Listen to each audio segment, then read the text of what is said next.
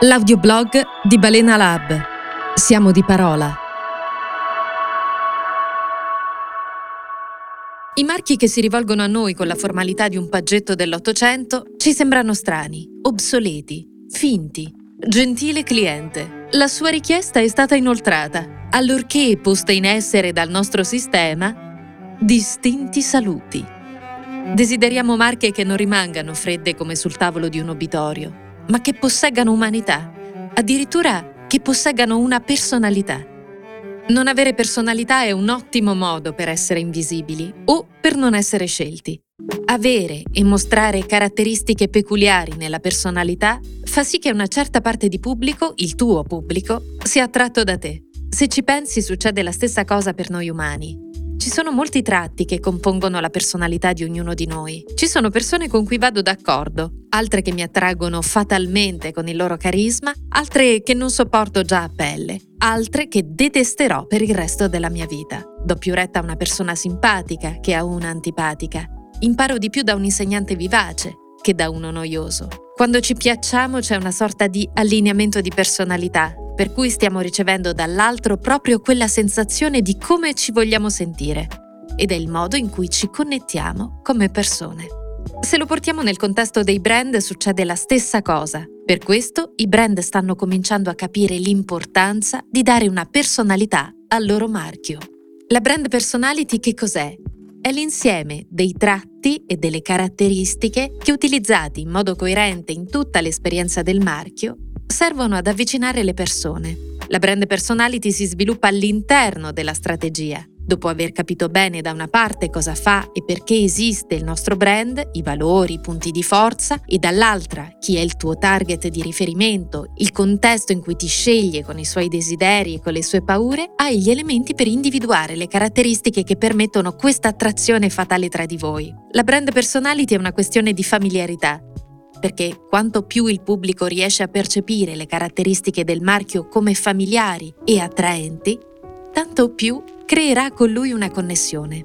Ma perché è così importante la personalità di un brand? Diciamocelo, a meno che tu non sia la start-up che sta per uscire con una vera rivoluzione che farebbe impallidire anche Leonardo da Vinci, il tuo prodotto, il tuo servizio è abbastanza simile a quello dei tuoi competitor. Tra tanti prodotti e servizi molto simili, il consumatore sceglie quello migliore per lui ed è il motivo principale per cui un consumatore sarebbe fedele ad una marca e lo fa in termini di qualità, di varietà, di convenienza, di completezza, aggiungi pure tutto quello che ti viene in mente, ma anche, attenzione, attenzione, in termini di aspettative suscitate. Lo dice anche Seth Godin quando dà la sua definizione di brand. Dice che un brand è l'insieme delle aspettative, ricordi, storie e relazioni che prese insieme sono responsabili della decisione di un consumatore di scegliere un prodotto o un servizio invece di un altro. La scelta di chi compra non è basata più esclusivamente sui livelli di soddisfazione o qualità del prodotto e servizio, ma anche sul livello di associazioni e proiezioni, elementi che, guarda un po', puoi gestire attraverso la brand personality.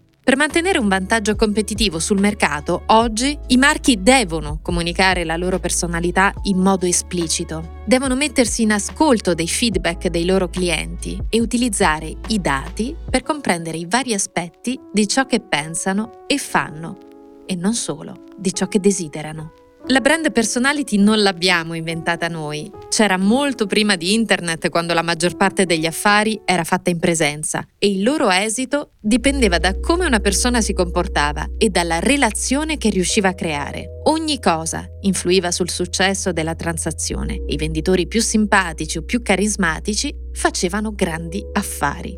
Tutti analizziamo comportamenti e azioni in maniera inconscia e attraverso la nostra esperienza decidiamo se quel tipo o quel marchio ci piace o no. La maggior parte delle volte questo avviene a livello subconscio e questa decisione dura nel tempo. Difficilmente ci allontaniamo da qualcosa che ci ha resi felici. Sigmund Freud ha teorizzato tre livelli della nostra coscienza, conscio, subconscio e inconscio. Ha ipotizzato che la mente cosciente rappresenti solo il 10%, cioè la parte conscia subconscio e inconscio, sono responsabili delle azioni riflesse, sono la sede dei nostri desideri, dei ricordi influenzano costantemente il nostro modo di pensare e di agire. Comunicano messaggi, segnali ed emozioni attraverso i comportamenti, attraverso anche il corpo e costituiscono il 90% di noi. È qui che prendiamo molte delle nostre decisioni. Nel 1997 Jennifer Aker, psicologa e ricercatrice di marketing, studia la struttura della personalità dei brand, partendo dalle ricerche sulla brand equity di David Aker, padre colleziona centinaia di marchi dei quali analizza le personalità, così poi da poterli includere in un modello molto simile a quello dei Big Five di Robert Cray e Paul Costa. Il modello di Jennifer Aker descrive il profilo di un brand partendo dall'individuazione di cinque dimensioni principali da attribuire alla personalità di un brand. Sincerità, entusiasmo, competenza, raffinatezza e asprezza. Ogni dimensione è composta da un insieme di caratteristiche che diventano poi i parametri con cui vengono valutate le personalità dei brand.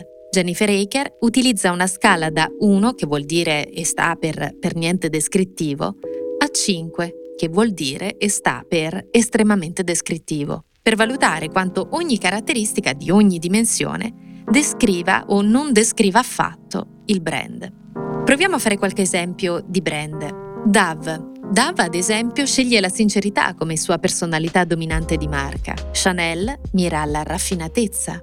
The North Face ispira il suo pubblico a osare, a superare i limiti, a essere avventuroso, ma in un modo diverso, per esempio, da Harley Davidson, che lo fa in maniera più rude, più ribelle. Quindi entrambi saranno nell'ambito dei brand aspri, ma avranno caratteristiche che pesano di più o di meno negli altri domini, sincerità, competenza, entusiasmo e raffinatezza. Prova a pensare a tutti i brand che conosci e osserva come anche in uno stesso settore si può comunicare in maniera diversa. Pensa per esempio al settore del caffè. Ci sono brand come Illy, Lavazza, Nespresso, Starbucks e ci sono quattro relazioni diverse che vogliono creare, quattro diversi desideri che vengono accolti e soddisfatti, competenza, sensualità, amicalità, genuinità. Come si manifesta la personalità di un brand? Beh, eh, è in tutto la personalità, nel nome, nel logo, nei valori che decide di condividere, nei contenuti che pubblica, nel tono di voce che usa per farlo. E come si fa a definire una brand personality? Ti do tre consigli molto pratici, perché quando lavoro sulla personalità dei brand uso diversi strumenti e in ogni caso quando mi trovo a definire la personalità ho a che fare con degli aggettivi, a volte con delle frasi, spesso con degli esempi che mi servono per far capire ai miei clienti che cosa intendo. Se vuoi provare a trovare la tua personalità di brand, ti suggerisco di tenere a mente questi tre punti. Il primo, non dimenticare il motivo per cui stai creando una personalità del marchio. Vuoi tradurre una strategia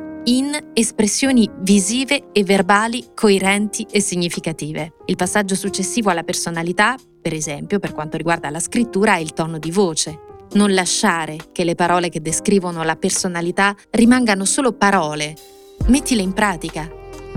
Secondo consiglio, evita la ridondanza. Scegli tre o quattro tratti della personalità esaustivi e che si escludano reciprocamente.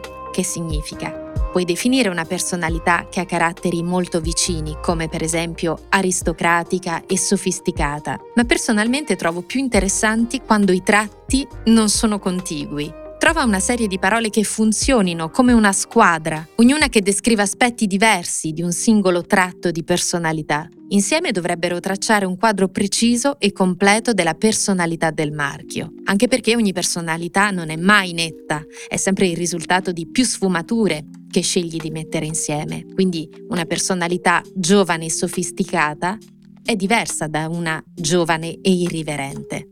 Pensala in questo modo. Se ti venissero date solo tre parole per descrivere un'arancia a qualcuno che non ne ha mai vista una, non sceglieresti rotonda, a forma di palla e sferica, perché due delle tre sono opportunità sprecate per trasmettere informazioni preziose.